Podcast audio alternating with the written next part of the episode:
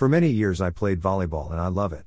I find it a very intelligent team game. For example, one of the team members has to stay near to the net, the other member in three touching of the ball just to pass it to the front player to shut it on the other side, to the other team.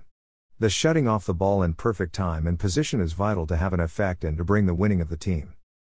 Meditating at this image, it came into my mind that sometimes God is bringing in our lives some opportunities to speak the truth and to testify to Him in front of people. Oh, and sometimes the place where God is opening this opportunity is not a very friendly one, meaning that for this testimony we can face persecution. Every human being like to live in peace, to be comfortable and to be liked by everyone. This is an unrealistic expectation for any child of God. Matthew 5 10 12 says, Blessed are they which are persecuted for righteousness' sake, for theirs is the kingdom of heaven. Blessed are ye, when men shall revile you, and persecute you, and shall say all manner of evil against you falsely, for my sake. Rejoice, and be exceeding glad, for great is your reward in heaven, for so persecuted they the prophets which were before you.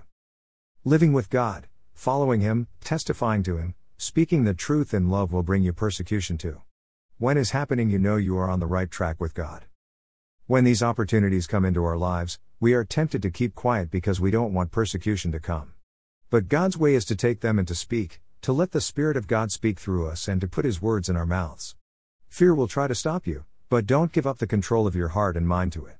Instead, choose, by faith, to speak. You will be honored by God for your obedience in those moments. Take the ball, the testimony, and shut it, speak it without fear. It is not you who is winning, but God and His kingdom, His team. Blessings.